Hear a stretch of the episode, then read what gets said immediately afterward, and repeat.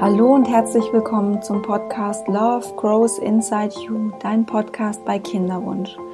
Mein Name ist Sandy Urban und ich freue mich riesig, dass du heute wieder dabei bist und dir diese Folge anhörst. Das ist eine ganz besondere Folge, finde ich, weil mein heutiger Interviewgast ist der erste Gast hier in meinem Podcast, der einen Wikipedia-Eintrag hat.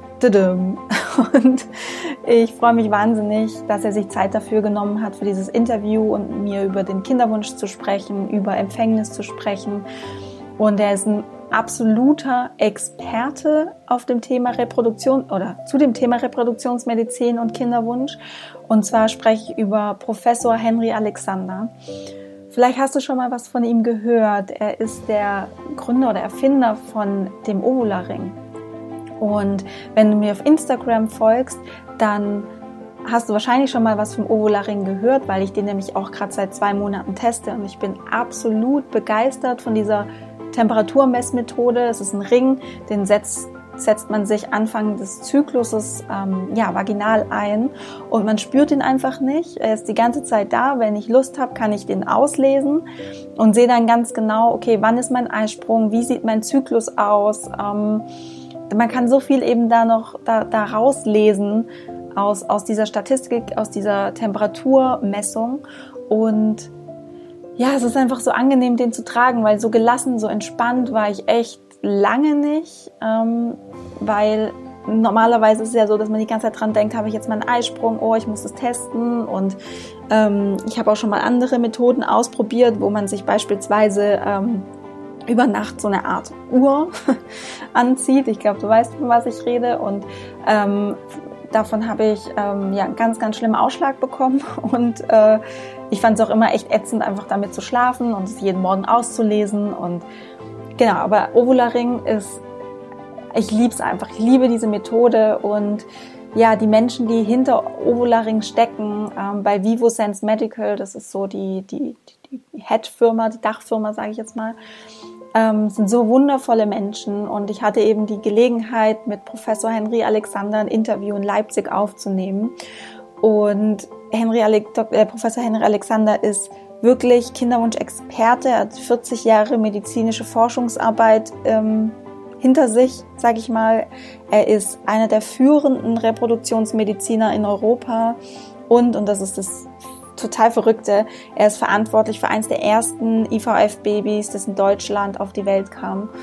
Und es ist wirklich so eine Ehre für mich gewesen, ähm, mit Henry zu sprechen. Wir haben wirklich ein ganz tolles Interview aufgezeichnet, wo es darum geht, was es denn aus medizinischer Ebene oder aus medizinischer Sicht braucht, natürlich um schwanger zu werden, ähm, wie der Ovularing dabei helfen kann.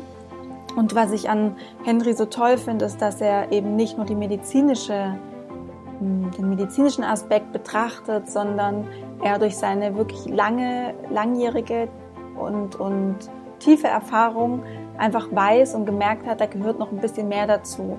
Da gehört auch dazu, wie geht's denn der Frau, ähm, wie, wie geht's ihr psychisch, weil auch die Psyche hat nämlich Auswirkungen auf ihren Körper, auf ihre Temperatur, ähm, auf, also auf die Körpertemperatur. Und ja, und wie geht's auch dem Paar gemeinsam? Und was ist wichtig als Paar, um schwanger zu werden. Und darauf gehen wir ein, darüber sprechen wir in dem Interview.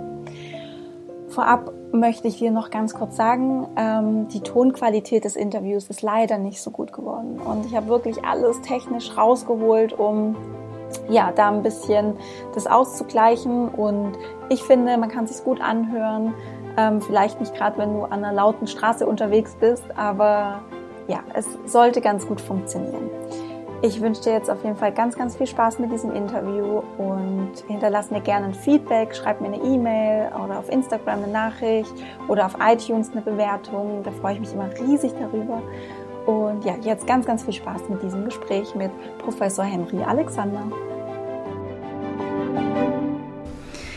Ja, ich bin heute bei BioSense Medical in Leipzig und habe die große Ehre, Professor Henry Alexander zu interviewen für meinen Podcast. Und ja, Henry, wir haben uns gerade darauf geeinigt, dass wir uns duzen und es wäre ganz wundervoll, wenn du die Hörerin mal so abholst, wer du eigentlich bist, weil wahrscheinlich kennen dich noch nicht so viele Hörerinnen, obwohl du wirklich, eigentlich sollte dich jede Hörerin kennen, die einen Kinderwunsch hat. Ja, vermute das schon, dass ich nicht bekannt bin. Ähm, ja, mein Name ist Henry Alexander und ich bin Frauenarzt, Reproduktions- und Sexualmediziner und betreibe eigentlich so die Kinderwunschbehandlung seit meinem ganzen Berufsleben. Und ich habe an drei Universitäten gearbeitet, Halle, Leipzig und Dresden und arbeite jetzt noch in einer frauenärztlich-reproduktionsmedizinischen Praxis, um Kinderwunschpatienten zu helfen. Wow. Und äh, wie, wie lange machst du das? Wie lange bist du das? Also dann gefühlt fünf, also im Moment, äh, also ich habe das Examen 72 gemacht, also 37 Jahre. Wow. 37 Jahre Kinderwunschbehandlung, erst mit Hormonstörungen damals. Und dann kam die, die In-vitro-Fertilisation auf. Sehr spannende Entwicklung und ich hatte das, das Glück sozusagen, dass sozusagen während meines Berufslebens diese neue Facette entstanden ist, die ja so spannend war und bis heute sehr spannend ist. Und du arbeitest immer noch in dem Bereich? Ich arbeite immer noch in dem Bereich. Ja. wahnsinnig spannend. Und ähm, ja, wir sitzen jetzt hier bei Biosense Medical. Was, was hast du hier so? Warum, warum bist du hier? Ja, ähm, wir haben einen Kinderwunschring entwickelt, will ich mal sagen, der aus meiner Erfahrung entstanden ist, den, die ich gesammelt habe während meines Berufslebens. Das ist nämlich eine Vermessungsmethode des Zyklus. Und äh, diese Vermessungsmethode des Zyklus, das, da haben wir angefangen, das ist erstmal an der Universität des Frauenklinik Leipzig, dort habe ich so eine reproduktionsmedizinische Abteilung aufgebaut und geleitet. Da haben wir erstmal diese Methode dort an der Universität äh, etabliert. Das war so, oder ist so, dass man seit gut 75 Jahren weiß, dass die Körperkerntemperatur während des Zyklus sich verändert, in der zweiten Zyklushälfte höher ist.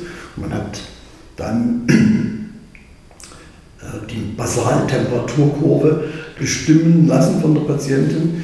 Die Basaltemperaturkurve ist die Körperkerntemperatur, die man misst, die am Morgen vor dem Aufstehen jeden Tag gemessen wird und die einen Temperaturmesswert gibt. Früher hat man alle Kinderwunschpatienten gebeten, kommen Sie bitte mit Ihren Kurven, messen Sie jeden Tag, möglichst immer zur selben Zeit, äh, Ihre Körperkerntemperatur und dann sehen wir, wie Ihr Zyklus ist.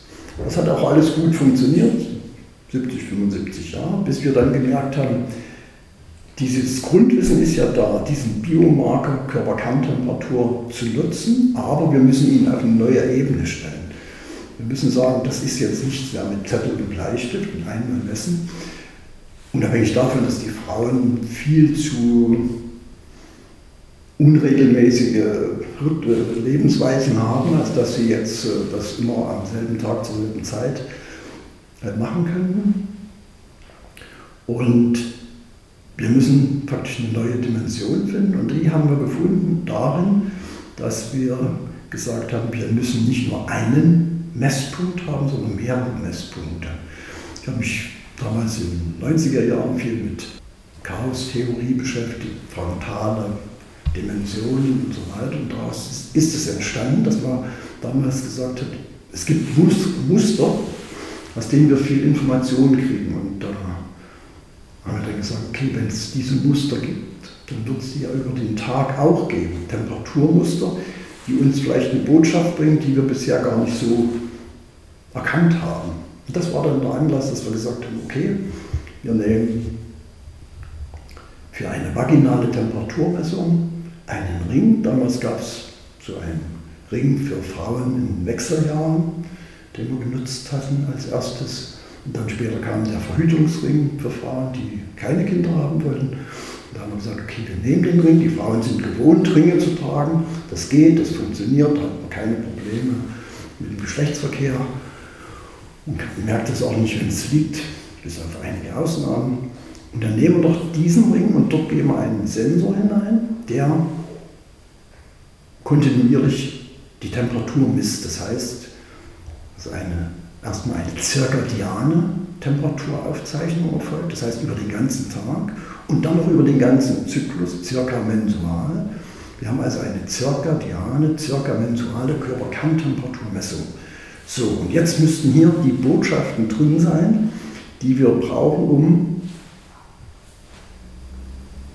vielleicht Krankhaftes und Normales gut auseinanderzuhalten.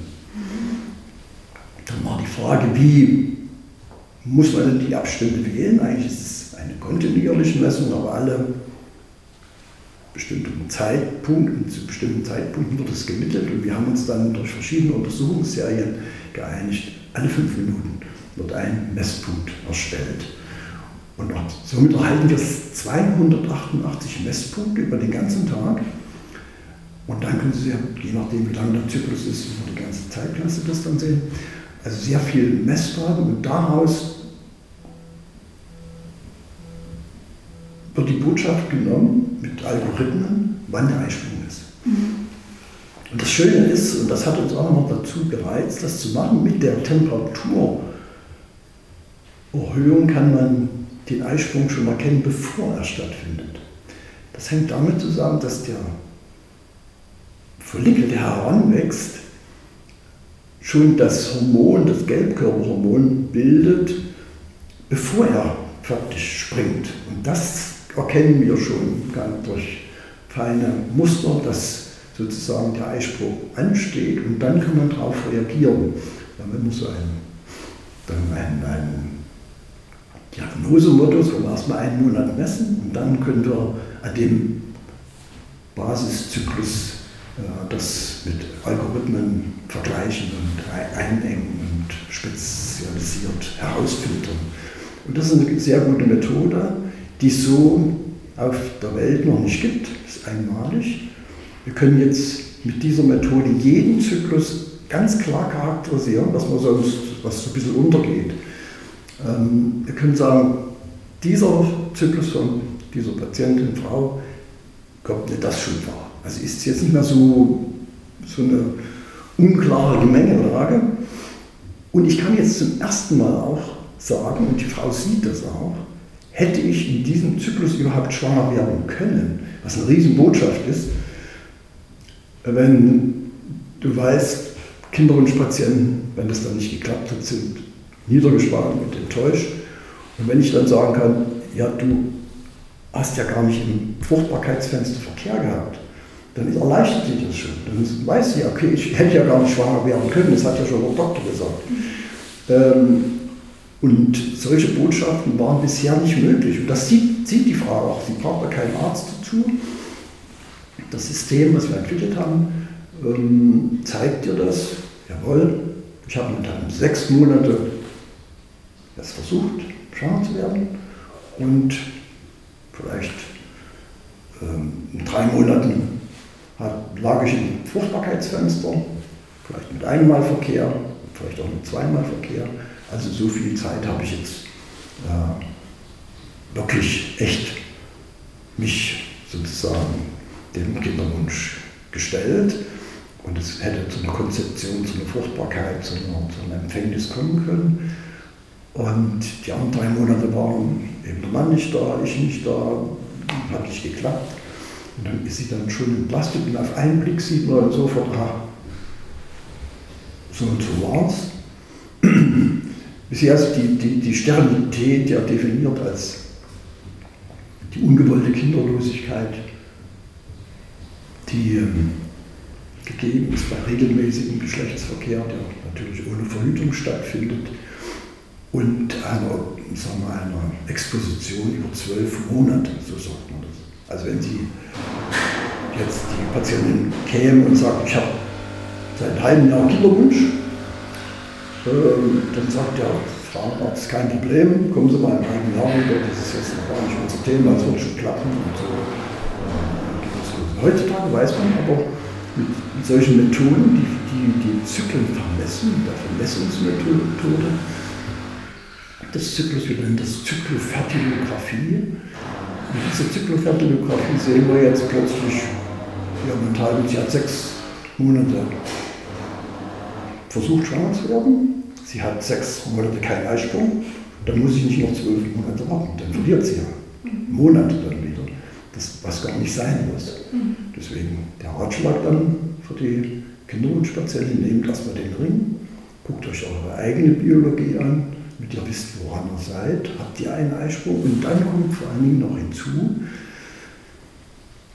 man geht immer davon aus, dass die zweite Zyklusphase, die zweite Zyklusphase, das wirst du wissen, sagt man immer, das ist die stabile Zyklusphase. Also wenn der Eisprung stattgefunden hat, ist die Temperatur noch 14 Tage oben und dann kommt es zur Blutung. Darauf beruht übrigens oder beruhen viele Zyklus-Apps, die machen nichts anderes als von deinem äh, Blutungstag 14 Tage abziehen und sagen dann, dein Eisprung war da. Aber wir wissen aus den Kurven, die wir erstellt haben, wir haben über 10.000 ähm, sogenannte Zyklofertilogramme, also Kurven, dass das gar nicht so oft gegeben ist. Oftmals ist die Gelbkörperphase, wo man dann das Gelbkörperhormon dazu gibt, nur 10 Tage, nur 11 Tage, nur 8 Tage.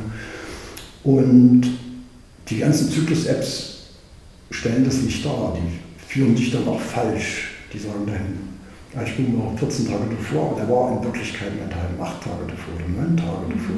Was man so verzieht in, dem, in, in diesem Messsystem.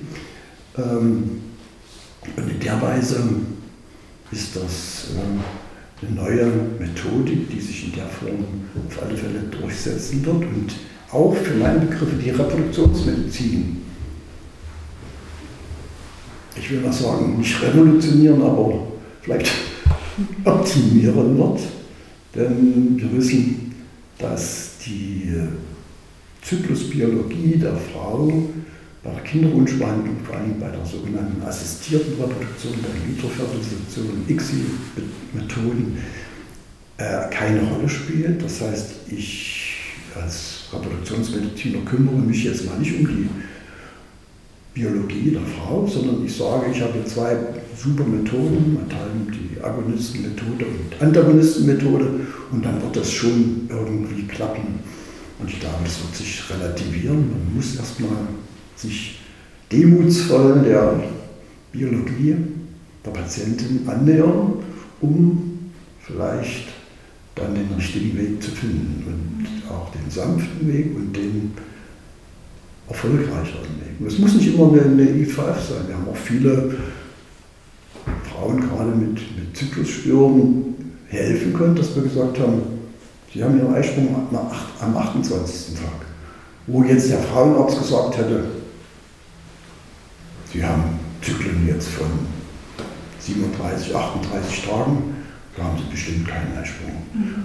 Und das kommt daher, dass man natürlich das nicht erfassen kann. Ich kann ja in 38 Tagen nicht jeden Tag die Frau bestellen. Das steht die Frau nicht durch und die Praxis nicht durch. Also macht man einmal einen Ultraschall oder macht einmal eine Hormonbestimmung oder einen Ultraschall und versucht dann zu extrapolieren, was sein könnte. Ich habe nicht selten erlebt, dass die Frauen mir gesagt haben, mein Frauenarzt hat gesagt, ich habe einen Eisprung. Dann sage ich, ja, wie hat er das gemacht? Ja, mein Frauenarzt hat gesagt, ich habe einen Zyklus von 18 mm. Und, habe ich gefragt, nichts und. Sie haben einen Eisprung. Für meine Begriffe kann man das so nicht sagen. Die Frau hat einen eventuell sprungreifen Follikel. Aber keiner hat jetzt geprüft, ob er wirklich gesprungen ist. Aber die Frau geht nach Hause und freut sich und sagt, ach, ich habe einen Eisprung. Und keiner kümmert sich dann weiter drum. Es wird nur gesagt, will man sagen, mit hoher Wahrscheinlichkeit wird sie vielleicht einen Eisprung haben, weil der Follikel, der springt,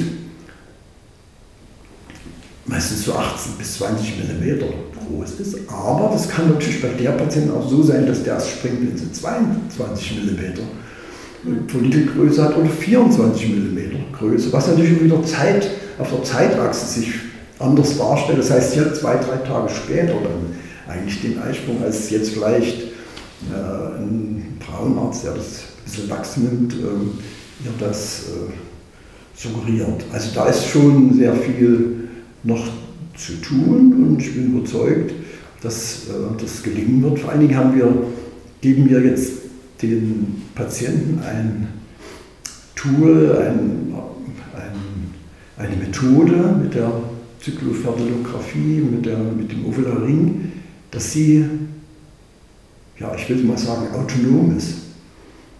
Die Expertise muss nicht sie machen, das muss nicht der Frauenarzt machen, das macht will ich jetzt mal sagen, die Mathematik. Wir wissen, dass 99,9% erkennt ja den Eisprung. Das ist ganz logisch, was die äh, alten Frauenärzte vor 75 Jahren erkannt haben. Das erkennen wir natürlich erst recht, wenn wir 288 Messpunkte haben. Da kann man gar nicht äh, falsch liegen. Und dann sehen wir noch, wie gesagt, die Gelb Länge der Gelbkörperphase. Und das Gute daran ist, die Patientin sieht es auch. Ich wünsche mir immer die mündige Patientin. Denn im Zusammenhang mit, dem, mit der Kinderwunschbehandlung sind wir beide ein Team. Oder letztendlich den Mann müssen wir auch mit reinholen. Wir drei haben ein Ziel. Und wie können wir uns diesem Ziel nähern? Das ist gar nicht so einfach, oft mit Strapazen, mit Tränen und allem verbunden, aber letztendlich bin ich dann euer Partner. Wir müssen gucken, wo können wir optimieren. Letzten Endes ist ja die Kinderwunschbehandlung so eine Fehlersuche. Ne? Was könnte denn nicht stimmen? Ne? Wir haben gesagt, ja, der Eisprung ist ganz woanders, wo ich ihn vermute. Mit dem Verkehr liege ich nicht in der richtigen Zeit. Ne? Wie ist überhaupt die Samenqualität des Mannes? Wie ist die Eileiterdurchgängigkeit? Das sind so die wichtigsten Punkte, aber vieles spielt sich auch im molekularen, submolekularen. Und man muss eine gewisse, eine gewisse Demut auch der Natur gegenüber erarbeiten, empfinden, dass, dass man nicht glaubt, ich habe jetzt einen Eisprung gehabt und habe Verkehr gehabt und jetzt muss ich schwanger sein. So einfach ist das nicht. Die, die Reproduktion ist eine Story der Wahrscheinlichkeit. Ne? Wir müssen Wahrscheinlichkeiten schaffen. Wahrscheinlichkeiten schaffen wir zum Beispiel, wenn wir im Fruchtbarkeitsfenster nicht nur einmal Verkehr haben, sondern zweimal Verkehr haben zum Beispiel. Ne? Die Wahrscheinlichkeit erhöht. Und so ist eigentlich unsere Aufgabe als Reproduktionsmediziner, Wahrscheinlichkeiten zu optimieren, Wahrscheinlichkeiten zu schaffen. Und das macht es eigentlich sehr spannend. Und ähm, der Ovularing ist jetzt aber jetzt nicht nur in der Retrospektive, dass man sagt, ähm, man weiß, wann im vorhergegangenen Zyklus der Eisprung war, sondern man kann ja dann auch vorhersagen, wann im nächsten Zyklus der Eisprung sein genau, wird. Genau, das ist so erarbeitet. Man braucht erstmal einen Diagnostikzyklus, das kann jeder verstehen. Ähm, dann kann ich sagen, das hängt so von der Biologie der Frau ab. Dann kann ich erstmal sagen, im nächsten Zyklus, wie hoch ist die Befruchtungswahrscheinlichkeit an den einzelnen Tagen um den Eisprung herum. Ne? Wenn ich meinen den Idealzyklus habe, den 14. Tag, da gucke ich mal 3, mal 12, 13. 14 Tag. Wie hoch ist die sogenannte Echtzeit, nennen wir das, dass sie konzipieren kann. Und dann, wenn man mehrere Daten, also da brauchen wir drei Zyklen dazu, ähm, dann kann man eine Prognose erstellen. Sie werden mit hoher Wahrscheinlichkeit in, an dem und dem Tag den Eisprung haben. Das ist natürlich immer wieder von der Mathematik errechnet, Wahrscheinlichkeiten wieder. Ne? Sind wieder in diesem Möglichkeitsfeld. Das muss nicht immer stimmen. Ich könnte, könnte dir jetzt Zyklen zeigen, wo die Frau ganz unterschiedlich Zyklen hat, mit Eisprung, ohne Eisprung, kürzere äh, Abstände, längere Abstände. Und es ist dann natürlich, da ist die Mathematik auch überfordert, da kann die nichts sagen. Dann wird es oftmals missverstanden, dass die Frauen sagen, naja, das muss doch jetzt eine Prognose abgeben. Nee, das ist würde ich sie wieder zurückholen wollen, die Patienten, in das Demutsvolle. Das geht eben in der Biologie nicht immer. Das ist, nicht, das ist keine Maschine. Wir müssen dann ehrlich sein, wir können es nicht. Wir können, das kommt manchmal auch raus, wir können für Sie als Patientin mit, diesem, mit dieser Biologie bisher noch keine Prognose erstellen, wann der nächste Eisprung sein wird. Aber wir können immer uns eine Echtzeit ausgeben. Aber kein anderes System kann das. Das kann nicht sein, der Oflaring äh, das äh, ist noch nicht ausgereift, das ist völlig ausgereift. Das ist nur, dass es einfach nicht möglich ist. Das geht einfach nicht.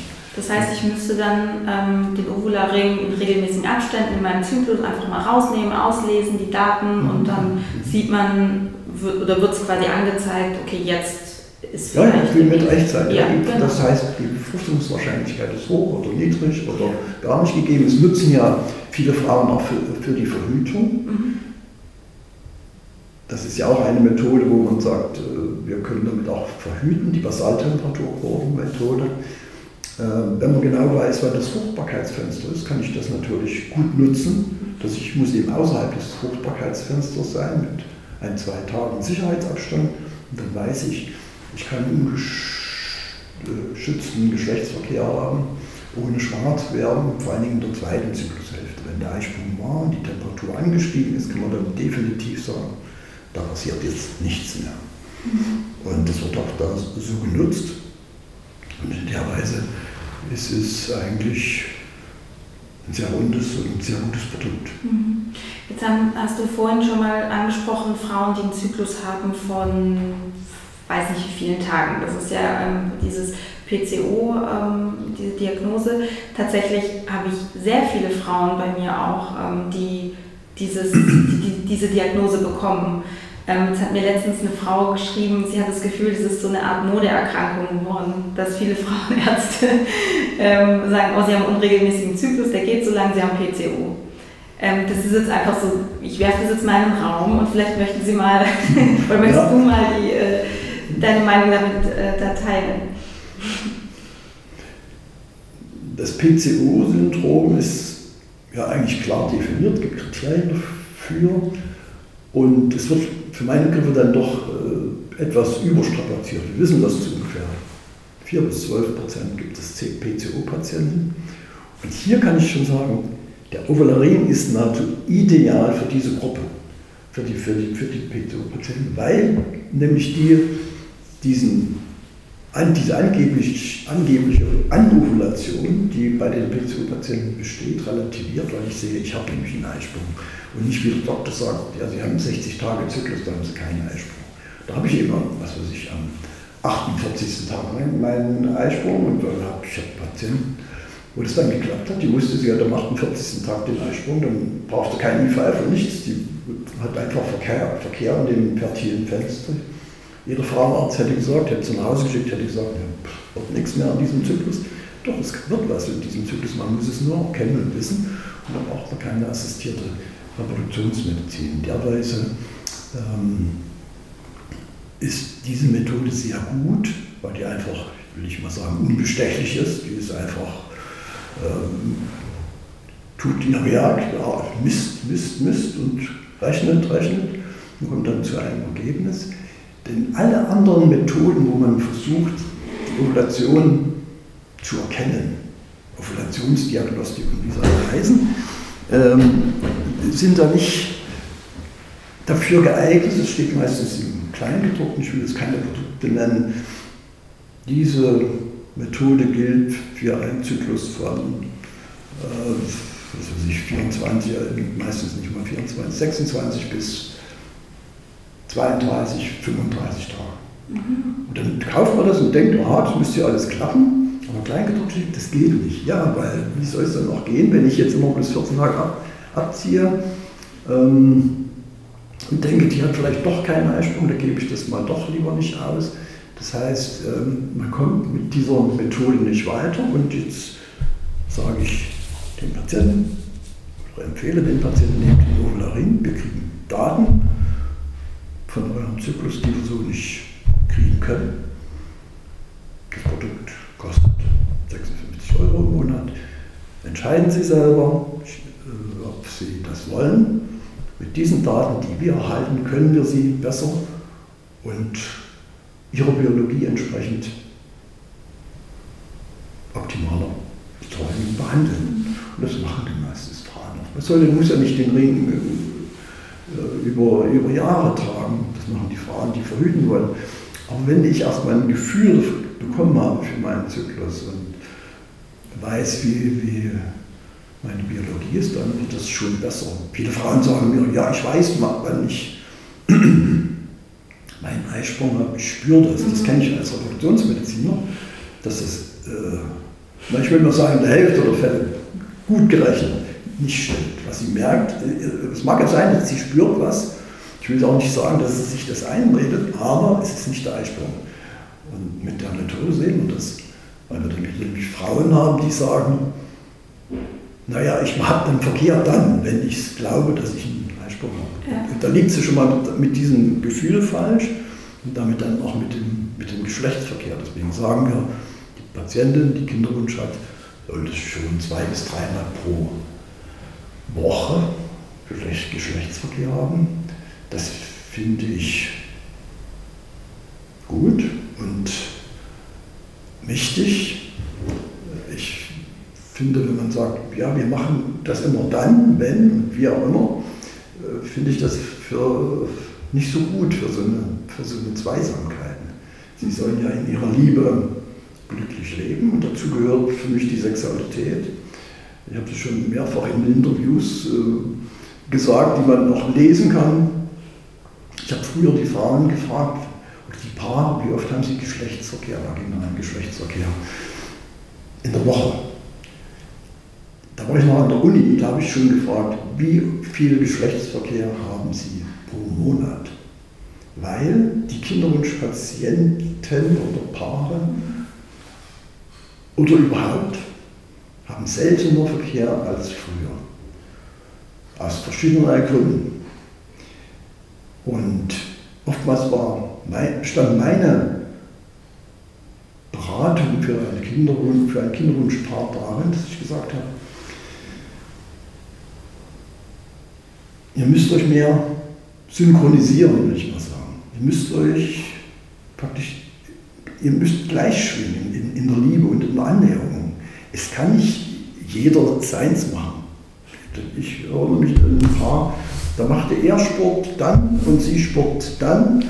Und ähm, ich sage, macht doch was zusammen, macht doch, lauft doch zusammen oder einigt euch auf irgendeine Methode des Sportes, wo ihr zusammen sein könnt. Und das hat bei mehreren einfach geklappt, ohne dass man irgendwie aktiv werden musste mit Medikamenten.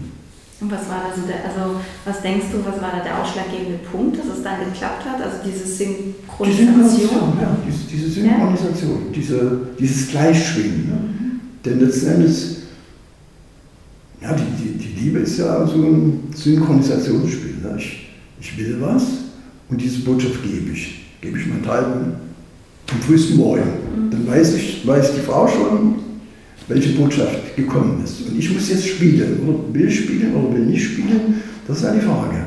Aber ich will, ja, das, ich will mit dir spielen. Ich, das nicht mache ich. Das, ja, das wird was. Ja, lass uns und komm. Und das geht aber nur, wenn man zu zweit ist, dass man sich so einfach so annähert und dann das Gleiche machen will und sich dann wirklich in Liebe findet.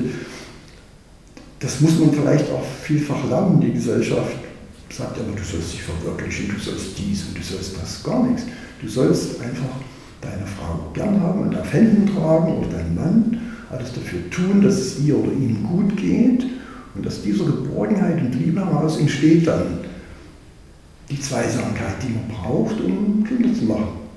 Ich könnte jetzt extrem sagen, dass die Natur sich natürlich was dabei denkt. Das ist, wenn ich so ein dysynchrones Verhältnis habe, dass die Natur sich sagt, naja, muss das, ist ein Kind, eine nächste Generation überhaupt gut aufgehoben in dieser Zweisamkeit?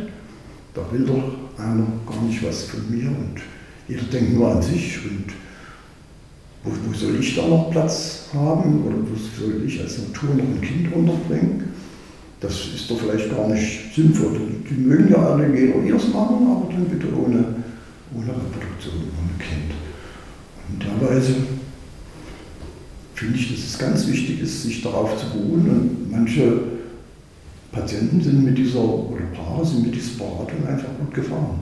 Die haben dann gemeinsam Sport gemacht. Die haben, oftmals ist es ja auch so, dass jeder frustriert ist. Es ist ja auch so, dass die Männer frustriert sind. Es ist ja nicht nur, dass die Frauen ihre Tränchen weinen, weil sie so enttäuscht und wütend sind und gekränkt sind, sondern auch die Männer müssen das durchmachen. Einmal haben sie die Frau, die leidend gesehen wird. Das will man ja auch nicht. Wenn man jemanden lieb hat, will man ja nicht, dass es ihr schlecht geht. Aber man leidet ja auch selber und meistens äh, muss man sich dann gegenseitig aufbauen.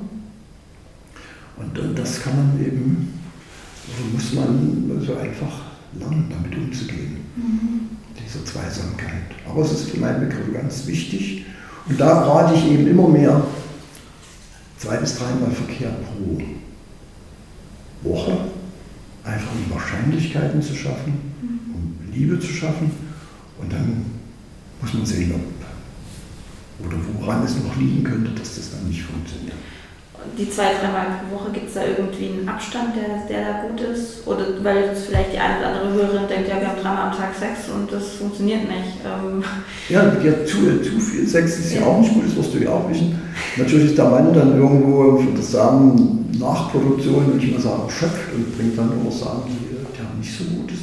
Deswegen sagt man ja meistens dann einen Abstand von einem Tag. Mhm. Ähm,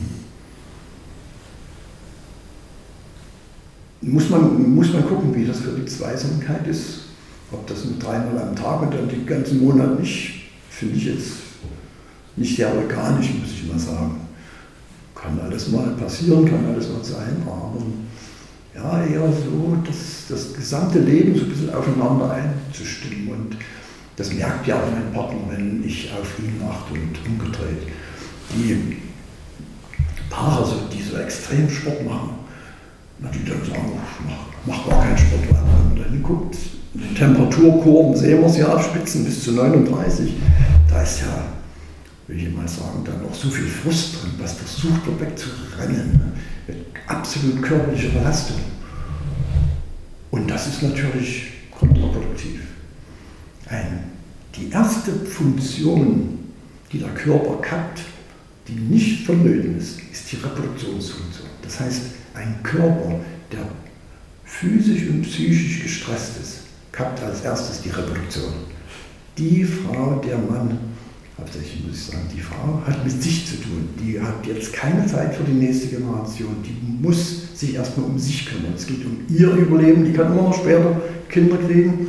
Jetzt erstmal ist die so, in welchen physisch-psychischen Stresssituationen, sie muss erstmal ihre Kräfte bündeln, und zwar für sich damit sie vielleicht später dann mal Kinder kriegen kann. Das ist total spannend, weil das eigentlich exakt das ist. Und die Erklärung dafür, ähm, man hört ja von so manchen Paaren, die irgendwie, ja, dann haben sie gar nicht mehr dran gedacht und dann hat es funktioniert ja, auf einmal. Genau, aber da ging es ja dann darum, sie haben nicht mehr an das Kind gedacht und haben dann wahrscheinlich auf ihre eigenen Bedürfnisse mal geachtet oder haben den Fokus wieder auf sich ja, selber gerichtet. Einfach in der Liebe gelebt. Ne? Oder, gesagt, ja. ist ganz egal, ja. du bist so eine tolle Frau oder Mann, äh, jetzt will ich nicht mehr, jetzt will ich mit dir richtig intim und eins sein. Und keine Vor- und keiner, keiner. Und dann, ja, dann kann es schon mal klicken, wenn ich so völlig fallen lassen kann. Ne? Ja. Ich sage, und oftmals klappt es ja auch nicht so. Ähm, können ja nicht alle erfolgreich behandeln es muss ja dann auch weitergehen für das Paar.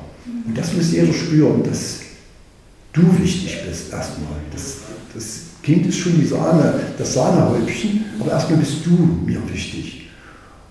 Und wir haben ein gemeinsames Ziel, dieses Wir-Gefühl muss da rauskommen. Und dann fühlt sich jeder auch geborgen und sagt nicht, ja, was wird der jetzt von mir denken, wenn ich jetzt nicht schwanger werde. Mhm. So, nein, das ist, überhaupt kein Problem. Wenn das so ist, dann ist es ist, dann müssen wir uns was anderes ausdenken, sozusagen, wie wir damit umgehen. Und wir sollen auch nicht daran zerbrechen oder nicht zu enttäuscht sein, sondern wir müssen an uns denken dann. Und das äh, fällt manchen dann auch schwer. Das ist auch nicht so leicht, man muss auch dann zueinander ehrlich sein und darüber reden und so. Die Männer neigen ja eher dazu, dann was will ich mal sagen, dann wegzugehen und doch zu laufen oder Bier zu trinken und mit Männern darüber zu reden. Oder gar nicht drüber zu reden, ist vielleicht eher noch das äh, Typische. Aber es muss darüber geredet werden. Enttäuschungen müssen, das ist immer so auch wichtig, bei, bevor ich so eine Behandlung begonnen habe, musste ich immer mit ins Auge fassen, kann die, das Paar mit der Enttäuschung leben. Was passiert denn, wenn das nicht klappt? Ich bin kein großer Arzt und kann alles machen, sondern es kann durchaus sein, dass es nicht klappt. Aber Sie dürfen hinterher nicht so enttäuscht sein, dass es an die Substanz geht, weil es ja wieder kontraproduktiv ist. Sie müssen frohen Mutes reingehen und sagen, wagt, gewinnt. Wir haben uns jetzt beide so entschieden, wir machen das jetzt und gucken jetzt positiv in die Zukunft. Und wenn nicht, dann ist es auch nicht so schlimm. Dann, was weiß ich, fahren wir erstmal eine Woche in Urlaub oder so. Mhm. Das wird so Äquivalente schafft. Mhm. Klar muss jeder mit der Trauer, mit der Wut umgehen. Am besten besten, wenn man das ja, erstmal mit sich alleine macht und dann zu zweit, das ist ganz klar. Mhm. Das ist nicht so einfach. Und ähm, wir haben ja bisher den Ring und das eben diese Facette mal oftmals ist es ja so, dass die Frauen dann doch schwanger sind, dass die ersehnte Schwangerschaft ist da, aber wir wissen nicht, wie sie ausgeht. Mhm. Jede Schwangerschaft ist wieder ein neues Wagnis. Die Schwangerschaft muss, wie ich immer sage, gut versteckt werden. Reproduktion ist die Kunst des Versteckens, sage ich immer. Und da kann auf diesem Wege kann auch was passieren und schief gehen. Und bisher haben wir das so gemacht, dass wir im Zusammenhang mit der Ringdiagnostik gesagt haben, wenn Sie schwanger sind, vor allem wenn, Sie, wenn die, die Schwangerschaft in der Gebärmutter festgestellt ist, dann sollten Sie den Ring rausnehmen, weil, und das nur nebenbei, wir auch Eileiterschwangerschaften erkennen können. Und zwar dann so frühzeitig, dass man gar nicht operieren muss, sondern medikamentös behandeln muss. Sodass ich eigentlich jeder Frau, die schon mal eine Eileiterschwangerschaft hatte, rate, nehmt den Ring.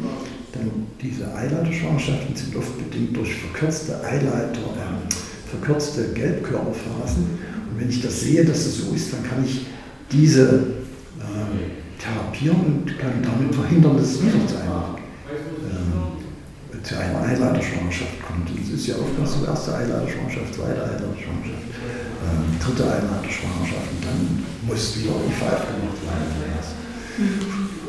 Und äh, jetzt wollen, versuchen wir und haben schon erste Daten, das auch länger zu tragen, dass wir Frauen, die Fehlgeburten, gehäuft Fehlgeburten haben, äh, vielleicht auch in den Temperaturmustern sehen.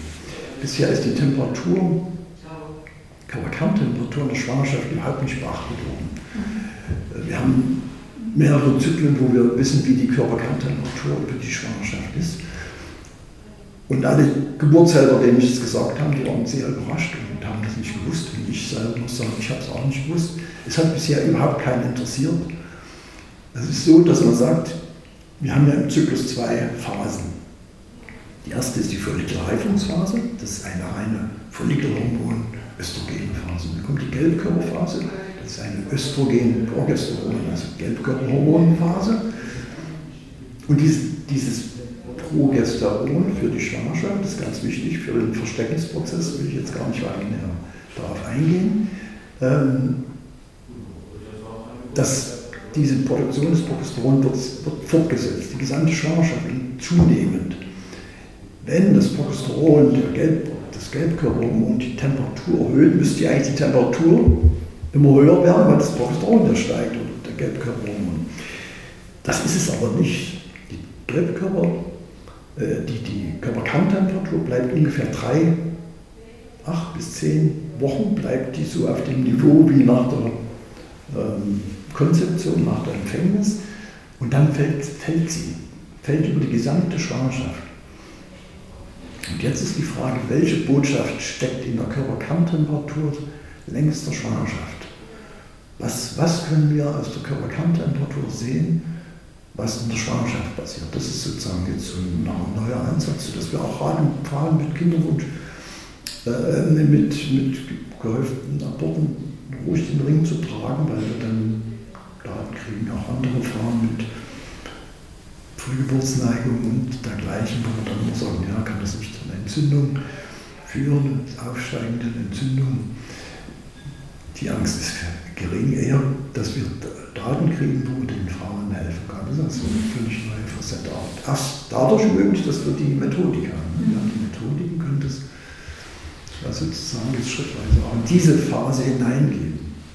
Und die Daten ähm, von den Frauen, die zum Beispiel jetzt eben häufig Fehlgeburten haben, woher bekommt ihr die? Also ist es dann, wäre das quasi jetzt, wo ich jetzt Ovularing trage, sind das quasi meine Daten, die ich dann ähm, im Internet in, in dieser Website... Die, die, die, die Daten sind äh, keinem zugänglich.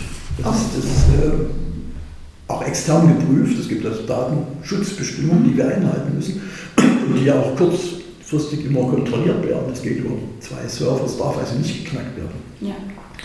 Wenn du jetzt äh, Temperaturkurven hast von, von dir, würde man nie die zuordnen können. Bestenfalls, ich sehe eine Temperaturkurve, aber weiß auch nicht, wem die gehört. Also es wird definitiv nicht. Es gibt äh, die Möglichkeit, dass man sagt, okay, wir dürfen mit den Temperaturkurven arbeiten. Wenn die Frau das dem zugesteht, dann wird es anonymisiert auch genommen und das wird auch genutzt. Da haben wir jetzt zum Beispiel Schwangerschaftskurven erstellt. Wir haben, wir haben gesagt, okay, jetzt nehmen wir doch mal alle Frauen, wo es zu einer Schwangerschaft gekommen ist, und synchronisieren die auf den Eisprung. Unabhängig, ob die jetzt am 8. Zyklustag den Eisprung hatte oder, ich würde mal sagen, am 38. Tag. Das ist mir jetzt völlig egal. Ich lege nur mal die Kurven übereinander. Kriegen wir schöne Kurven und wissen, aha, was ist denn eigentlich die Norm? Und jetzt kommt noch eins drauf, dann sagen wir, ja, wie muss denn die Kurve sein von einer Patientin, die im Folgezyklus schwanger werden kann? Also wie muss denn mein Zyklus heute sein, dass ich im nächsten Zyklus schwanger werden kann? Da haben wir auch Daten dazu. Wir wissen, wenn die Gelbkörperphase verkürzt ist, ist die Wahrscheinlichkeit, dass ich im Folgemonat konzipiere, verringert. Oder ich habe gar keinen Eisprung, dann ist die Wahrscheinlichkeit, dass ich im Folgemonat schwanger werde, so gleich null. Ja, unter über 100 und eine, da muss ich direkt nochmal nachgucken, ich will es fast gar nicht glauben. Nur eine dabei, wo eine Schwangerschaft aufgetreten ist, aber in der Biologie ist vieles. Möglich, sagen wir mal. Wir wissen als Frauenärzte auch, dass es nicht unüblich ist, aber ausgesprochen selten, dass aus einer, wir sagen Amenorrhoe, aus einer Phase ohne Blutung heraus eine Schwangerschaft eintritt. Das ist eher dann bestimmte Hormonstörungen ist das ist das möglich. Aber in der Weise sehen wir jetzt, dass man zum Beispiel auch bei der, und das ist auch meine Botschaft an die Reproduktionsmediziner, die mit assistierter Reproduktion arbeiten, guckt euch doch erstmal den Vorzyklus eurer Patientin an. Wenn eine Frau keinen Eisprung im Vorzyklus hat, ist die Wahrscheinlichkeit, dass sie mit der Behandlung, und die können euch noch so viele Spitzfindigkeiten machen, ähm, dass das die Wahrscheinlichkeit geringer ist. Wir reden in der Reproduktion nur über Wahrscheinlichkeiten. Und wir wollen ja Wahrscheinlichkeiten schaffen, optimieren. Und da würde ich sagen, behandelt aus dem Vorzyklus. Wenn die Frau im Vorzyklus ist, dann kommt die Therapiezyklus. Und ich würde keine Frau und kein Paar kennen, das sagt, nein, ich will die nächste Behandlung unbedingt durchziehen, wenn man sagt, aufgrund unserer Erfahrung ist das keine Basis für eine Behandlung. Aus diesen Gründen, jenen Gründen wollen Sie es jetzt unbedingt in dem Monat. Wir müssen aber sagen, es ist nicht medizinisch indiziert, es ist medizinisch nicht sinnvoll, da die Wahrscheinlichkeit, dass es klappt, gering ist. Und da müssen wir dann auch, auch hinkommen. Das, auch dieses Handwerkzeug haben wir jetzt erst sozusagen erarbeitet, was auch sehr spannend ist, finde ich. Absolut. Und würdest du sagen, dass es auch Sinn macht, mal mit dieser Temperaturkurve, die man, oder Kurven, die man durch den Ovularing bekommen hat, zu seinem Arzt zu gehen, zu seinem Gynäkologen ähm, oder vielleicht auch in die Kinderwunschklinik, um mal zu sagen, das ist so die Temperaturkurve ist? Ich, ich würde mir das wünschen, dass ja. jede Patientin, wir haben ja oben so ein PDF-File, da kann man das ausdrucken ah, und kann die Kurven eigentlich so mitnehmen. Und das Schöne ähm, an den Kurven ist ja, dass wir den, die Kurven, das ist die sogenannte Zyklofertilographie, nochmal in der Weise optimiert haben, dass wir einen Score erarbeitet haben für die Zyklusfertilographie. Ich muss mir jetzt gar nicht mehr die Kurven angucken. Ich kriege ähm, vier Zahlenwerten. Die erste ist, ist in Buchstaben ausgedrückt, ABCDE. Der zweite ist, wann der Ovulationstag war. Der dritte Scorewert ist, wie lang ist mein Zyklus? Und der vierte Zykluswert ist, wie oft hat die Frau, ich, im fertilen Fenster Verkehr, Geschlechtsverkehr.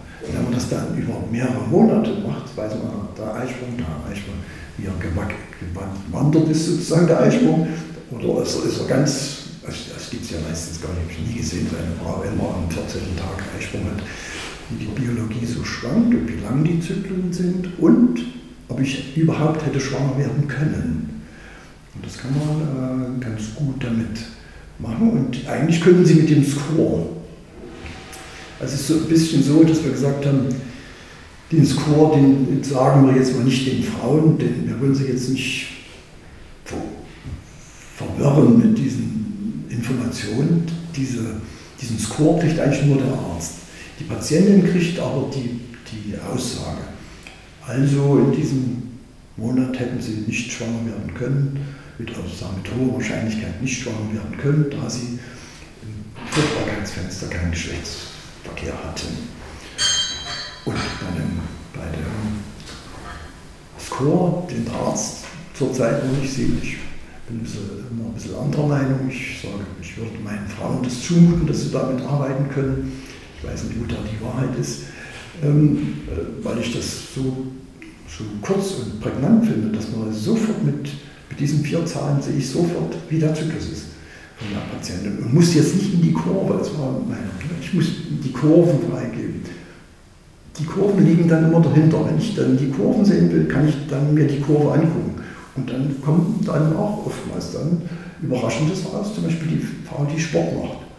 Habe ich gerade erst gehabt, eine Patientin, wurde ich angefragt, ja, das FSH wäre erhöht, der Frauenarzt sagt, sie kommt jetzt gleich in die Wechseljahre und die, die männlichen Sexualhormone sind erhöht, äh, bisschen, wäre eine schwere Zyklusstörung und da habe ich gesagt, ähm, wenn die Patientin einverstanden ist, dann möge sie uns die Daten geben, dass ich mir den Zyklus angucken kann. Und dann habe ich wirklich bei einem Zyklus gesehen, dass sie alle Tage ähm, Kinderwunschpatientin, die mit diesem Anliegen den Ring getragen hat, vermute ich mal, oder trägt, und ihren Arzt kontaktiert hat, die macht alle zwei bis drei Tage Sport mit bis hoch zu 38 Grad und das erscheint mir so überraschend, weil auf den Gedanken wäre ich gar nicht gekommen. Der Arzt, dem Arzt wird es nicht gesagt.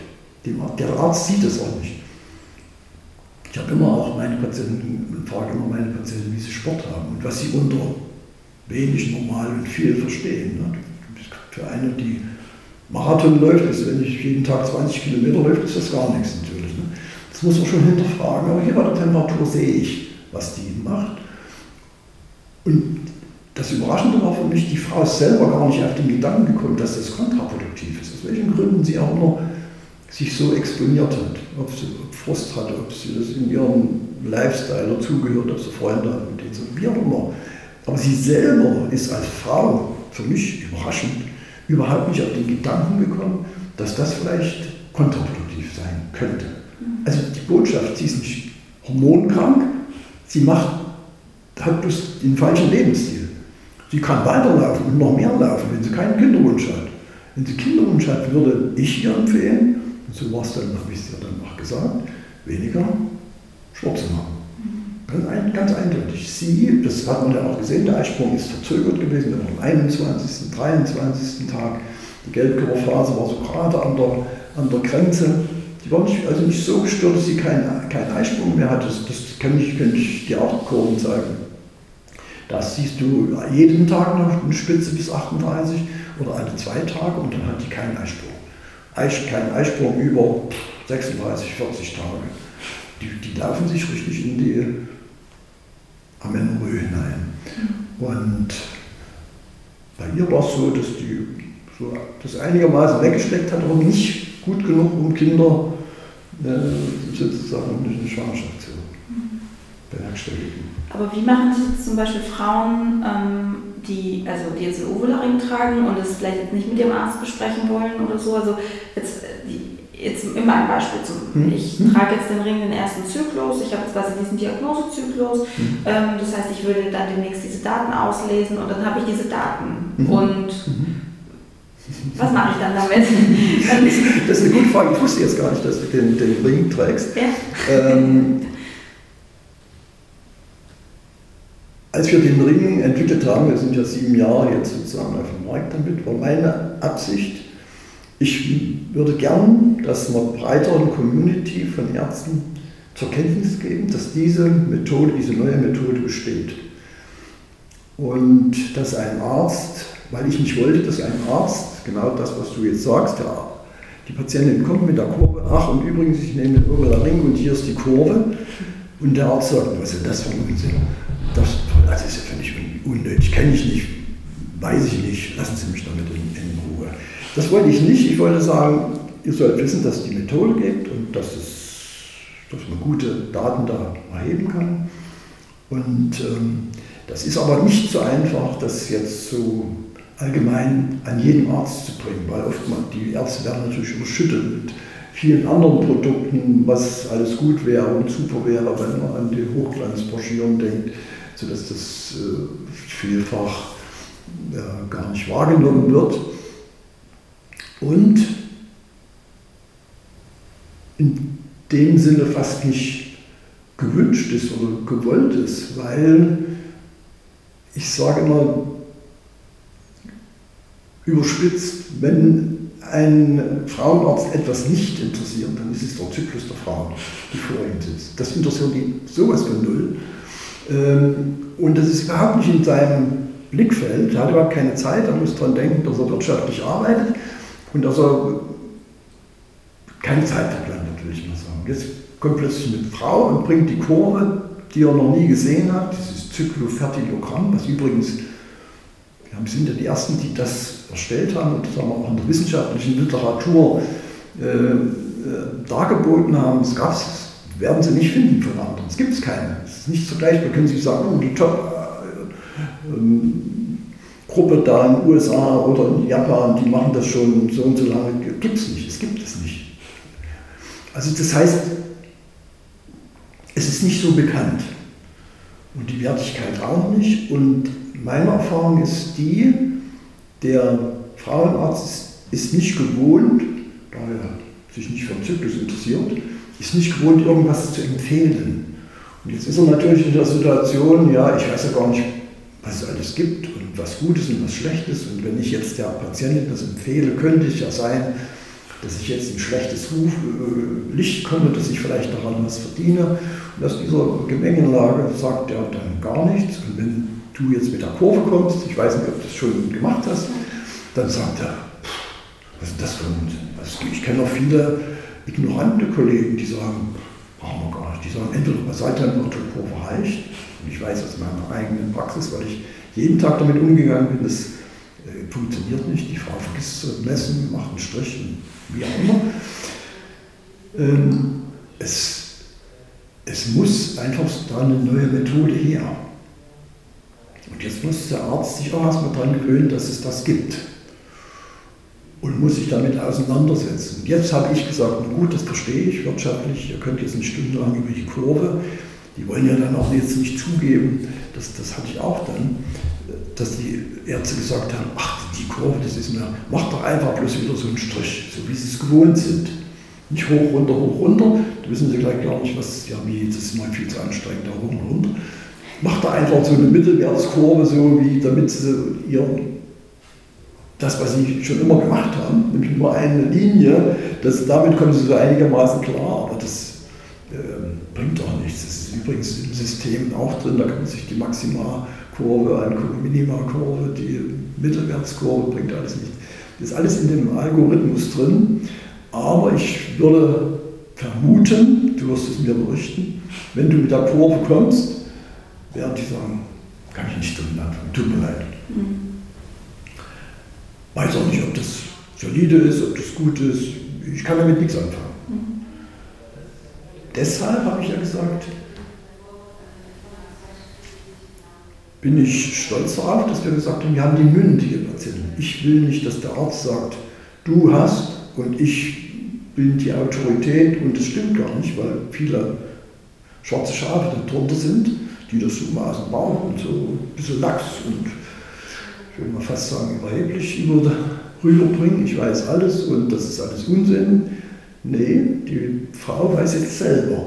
Die sagt, hier, du machst da glauben und wissen wollen, dass das so und so ist. Ich sehe das. Ich brauche jetzt keinen. Und das ist auch die Botschaft in dem Score.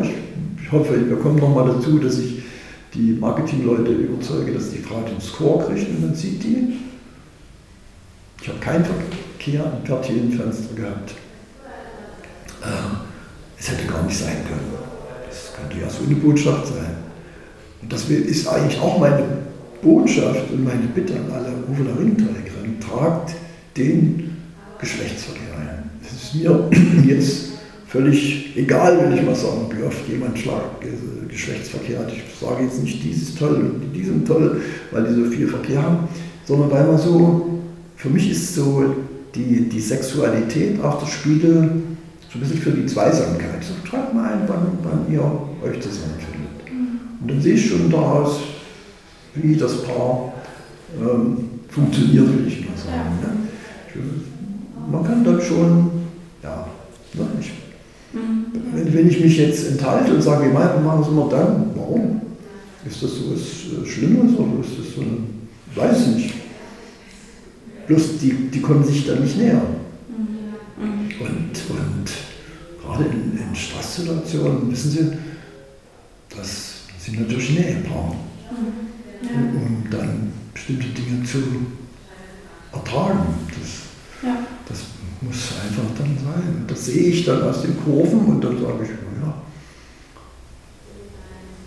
warum ist das so? Oder gibt es da Probleme? Und ja, das muss, muss ich als Arzt auch zu hinterfragen. Kann ja sein, dass es ein sexualmedizinisches Problem auch gibt. Ne?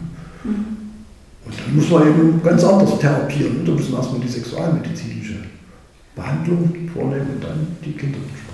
Ja, was ich daran so schön finde, ist, dass es halt so ganzheitlich ist. Mhm. Also, mhm. dass da halt nicht nur angeschaut wird, okay, ähm, wie sind die Hormone, die Temperatur wird ja meistens gar nicht angeschaut in mir, so in der Kinderwunschklinik. Oh. Also nicht nur die Hormone, wann ist der Eisprung und ja, zack, los geht's, mhm. sondern da beim Ovularing geht es ja wirklich auch darum, es ganzheitlich zu sehen, wann war Sex, warum ist denn, warum, warum haben die Paare so wenig Geschlechtsverkehr, warum mhm. macht die Frau so viel Sport mhm. oder also die, diese, diese ganze Facette mhm. und auch das mit der Synchronisation finde ich total schön. Mhm. Ähm, und gibt es die Möglichkeit, äh, zum Beispiel mit diesem Diagnosezyklus dann ähm, ins Gespräch zu gehen mit jemandem aus dem Team vom Ovularing, der mir diesen Diagnosezyklus mal ähm, anschaut? Ja, das haben wir immer mit angeboten, wenn das jetzt Probleme sind. Und wie jetzt die Patientin, wo ich gerade gesagt habe, mhm. die haben sie laborkrank gemacht, wo ich gesagt habe, also jetzt lassen wir jetzt kippt man mal die Kurve und macht mal die Frau nicht laborkrank. Ich meine, das ist ja eine furchtbare Vermutung dann aufgrund eines einzelnen Hormonwertes sagt man, die Frau kommt vielleicht in die Wechseljahre. Wenn ich ihr jetzt, jetzt sage, ich habe jetzt mit dir den Hormonwert, du kommst vielleicht in die Wechseljahre, ja, der ist, bist du an der Decke. Ne? Und ich, ich kann das, das kann ich doch gar nicht sagen. Ich, ich, ich bin fassungslos. Ne? Und da wird vieles schlecht gemacht, finde ich, vieles nicht gut gemacht. Und ich bin überzeugt, die Kinderwunschpatientin und Patientin wird mit den Füßen anstimmen. Die geht zu dem Arzt, der sich damit auskennt, der damit arbeitet, der, der, der da ein Partner, Partner sein kann. Mhm. Dass er sich die Zeit und die Mühe macht. Und wir sind ja, wir haben ja vier Krankenkassen, die das bezahlen. Ich gebe den Frauen immer Rezept mit und schickst es zur Krankenkasse, ob sie es übernehmen wollen oder teilweise übernehmen wollen. Das sollten alle anderen Ärzte auch machen. Das wird kommen, dass die Krankenkassen das übernehmen. Muss nicht ganz sein, aber teilweise sein. Und dass sagen wir, die, die, dieser wirtschaftliche Druck von der Patientin weg ist. Aber dann wird sich viel tun auf dem, auf dem Markt. Und die Frau wird dann zu dem gehen, der aha, der ist faktisch auf dem höchsten Stand, der ist nicht ignorant, der macht das nicht so vermutungswissen, lax, sondern der nimmt sich Zeit für mich, guckt an, weil die Frauen fragen dann, ja, was bringt mir das? Und das, deswegen hatte ich die Kassen angesprochen. Die Kassen bezahlen teilweise das den Ärzten jetzt auch. Die sagen, wenn ihr diese Beratung macht, dann kriegt ihr so und so viel Geld dafür. Das ist eben leider so das System, dass der Arzt natürlich auch was verdienen muss und sich nicht eine Stunde lang hinsetzen kann, ohne Geld zu verdienen. Äh, das, das, sehe ich schon auch ein. Deswegen finde ich das gut, dass die Kassen auch Geld dann an den Arzt geben wollen, der damit arbeitet. Denn ich bin überzeugt, dass viele Kinderwunsch, assistierte Kinderwunschbehandlungen, also IVF und ICSI, nicht notwendig sind, wenn man mit diesem System arbeitet, mit diesem Ovularing oder später notwendig sind. Man kann sagen, okay, die Situation ist so, das können wir alles noch machen. Sie sind jetzt 32 Jahre, wie du jetzt, 32 Jahre, dann warten wir noch mal, noch ein, zwei Jahre, warten wir erstmal ab, was, was die Natur selber kann. Mhm. Ja, die, die Patientin wird sich die Ärzte suchen.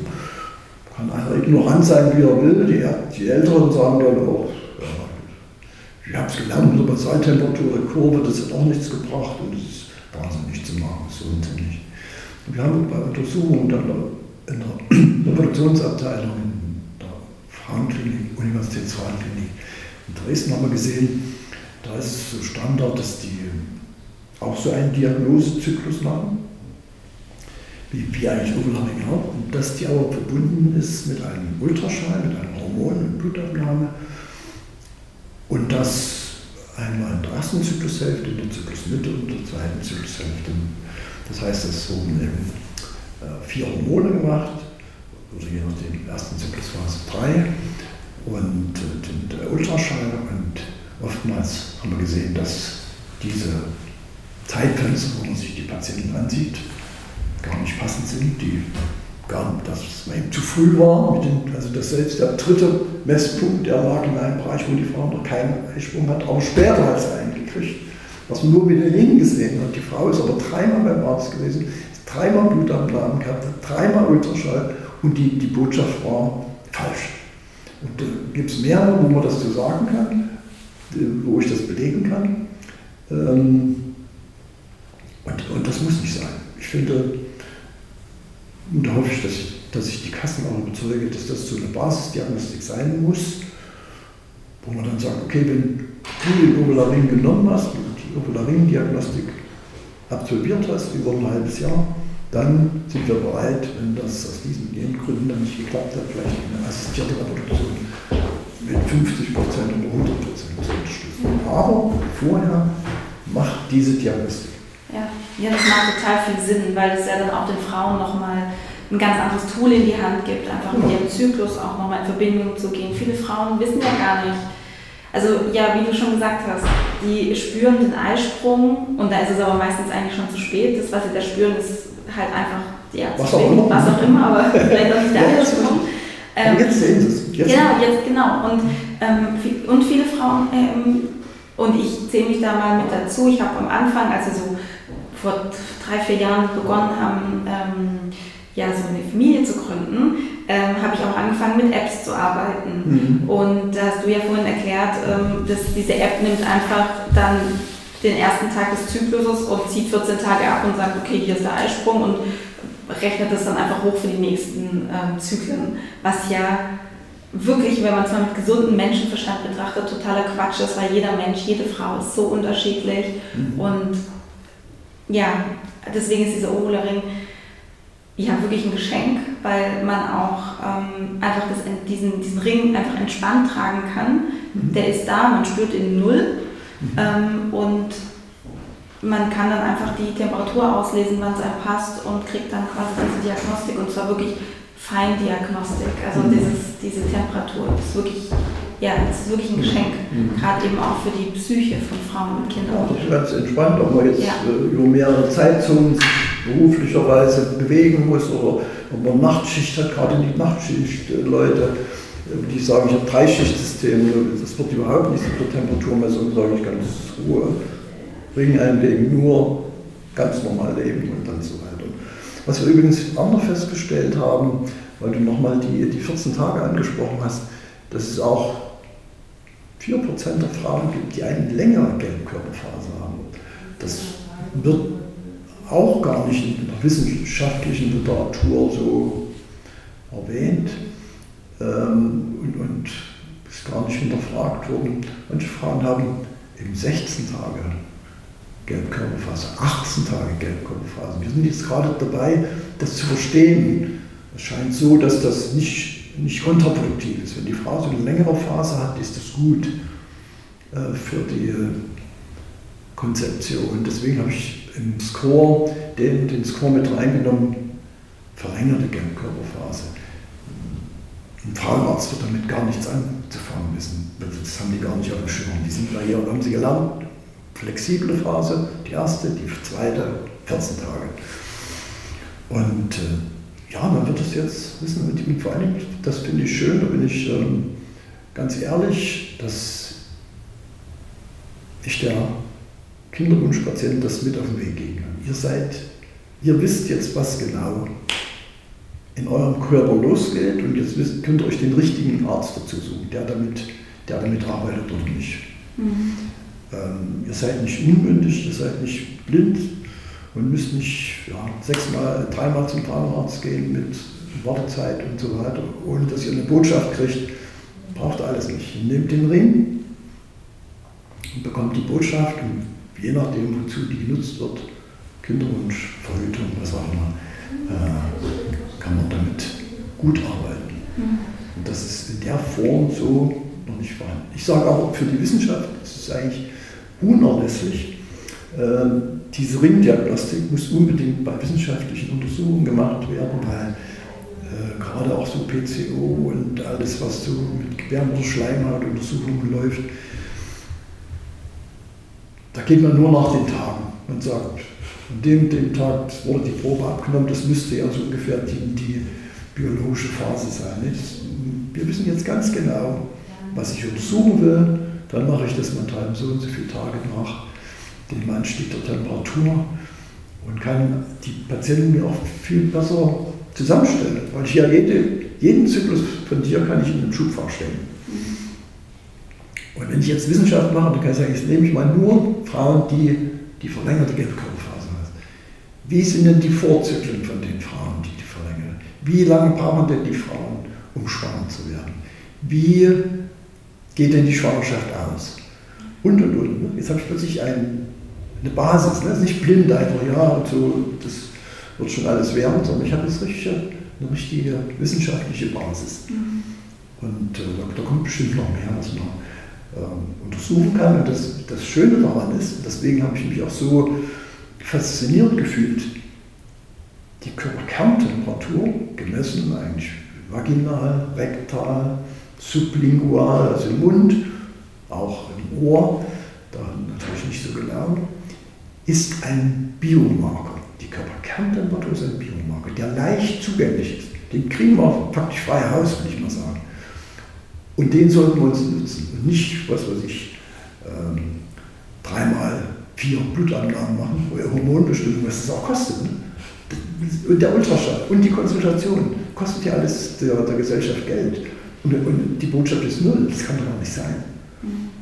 Und in der Weise ist das schon ein, ein wichtiges, wichtiges Tool, finde ich. Ja, ich freue mich, wenn du das auch so siehst, weil ja.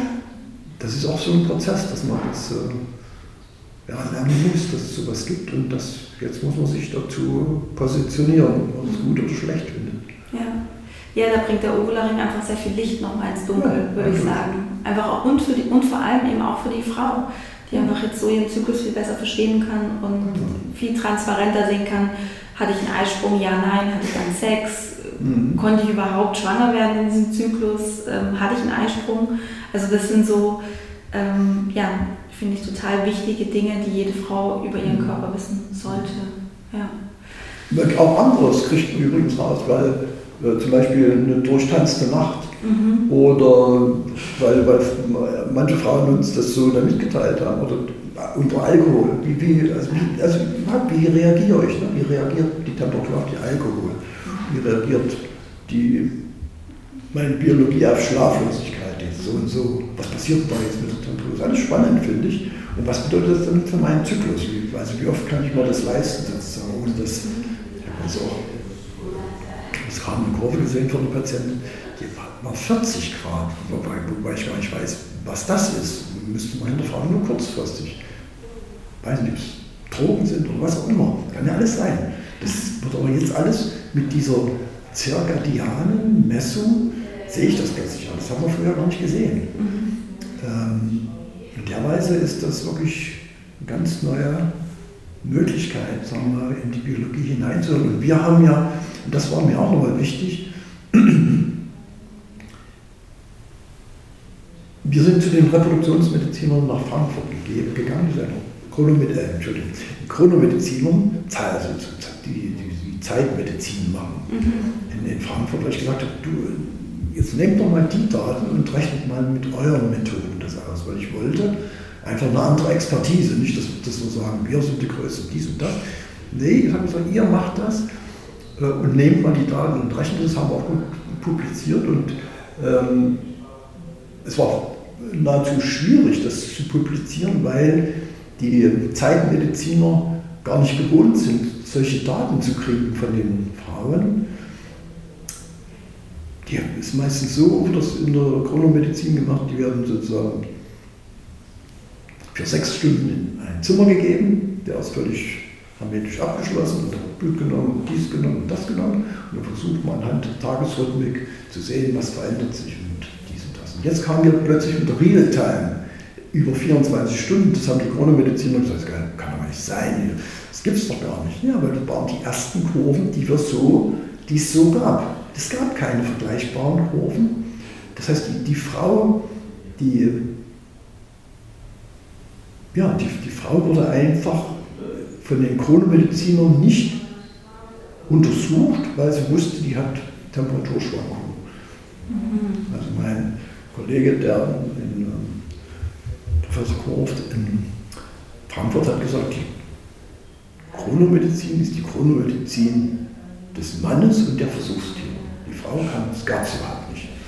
Und jetzt, jetzt kommen wir zum ersten Mal, wo ich auch die Chronomedizin, ich könnte dir auch Kurven zeigen, wo wir Stress gesehen haben. Die Frau hält einen Vortrag.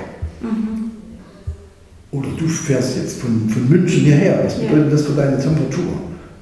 Zeitiger als üblich aufstehen, Stress hin und her. Auf welche Leute treffe ich und welche Fragen kriegen wir das gut hin? Das ist ja alles Stress und Belastung. Ja, wie, wie reagiert jetzt mein Körper daran? Ich habe auch äh, hier Kurven gehabt von einer, die hat verteidigt die Promotion, zack, Spitze hat einen Vortrag gehalten, zack, Spitze. Das sind alles Sachen, die man vorher gar nicht kannte. Und so kann jetzt jede Frau selber sagen, ach, da hatte ich doch das und was war denn das hier eigentlich? Man kann so merken, auch sehen, wie ihr Körper reagiert. Was vielleicht auch Stress ist, was ich gar nicht so als Stress empfinde. Du sagst doch keinen Stress, vorhin morgens 7 Uhr in München in den Zug zu steigen, ist doch überhaupt kein Problem. Mag sein, aber. Ich guck mir das morgen mal an. aber der Körper, der Körper sagt, na, Sandy, ob das nur sein musste, sagt er. Zwei Stunden später wäre er auch gut gewesen. Ja, guck mal rein. Ja, mach ich. Sehr gut. Sehr, sehr spannend. Du Liebe, ich hoffe, dir hat das Gespräch genauso gut gefallen wie mir und ich fand es auch einfach wahnsinnig spannend, ja, die andere Seite auch mal zu hören, und zwar die Seite der Ärzte und eines wirklich so erfahrenen Reproduktionsmediziners. Und ich hoffe, du konntest dir wahnsinnig viel daraus für dich mitnehmen. Impulse, Inspiration, neues Wissen.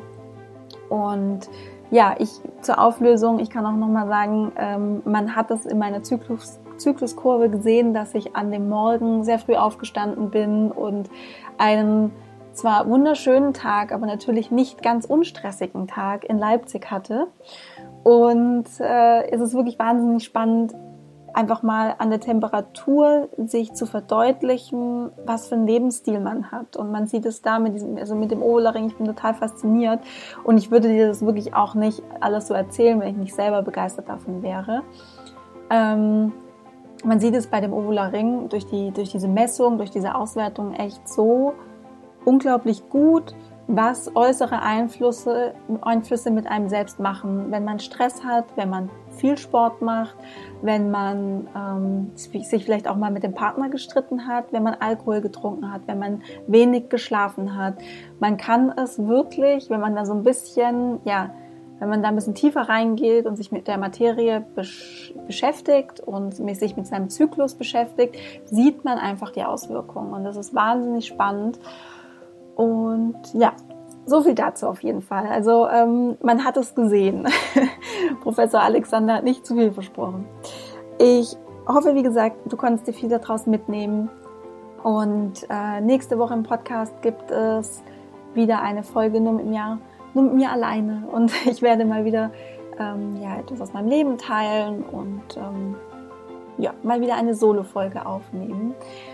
Und ich wünsche dir jetzt einen wunder wunderschönen Tag, einen, einen guten Morgen, eine gute Nacht, einen schönen Abend, je nachdem, wie viel Uhr es gerade bei dir ist. Und ja, denk dran, Love grows inside you.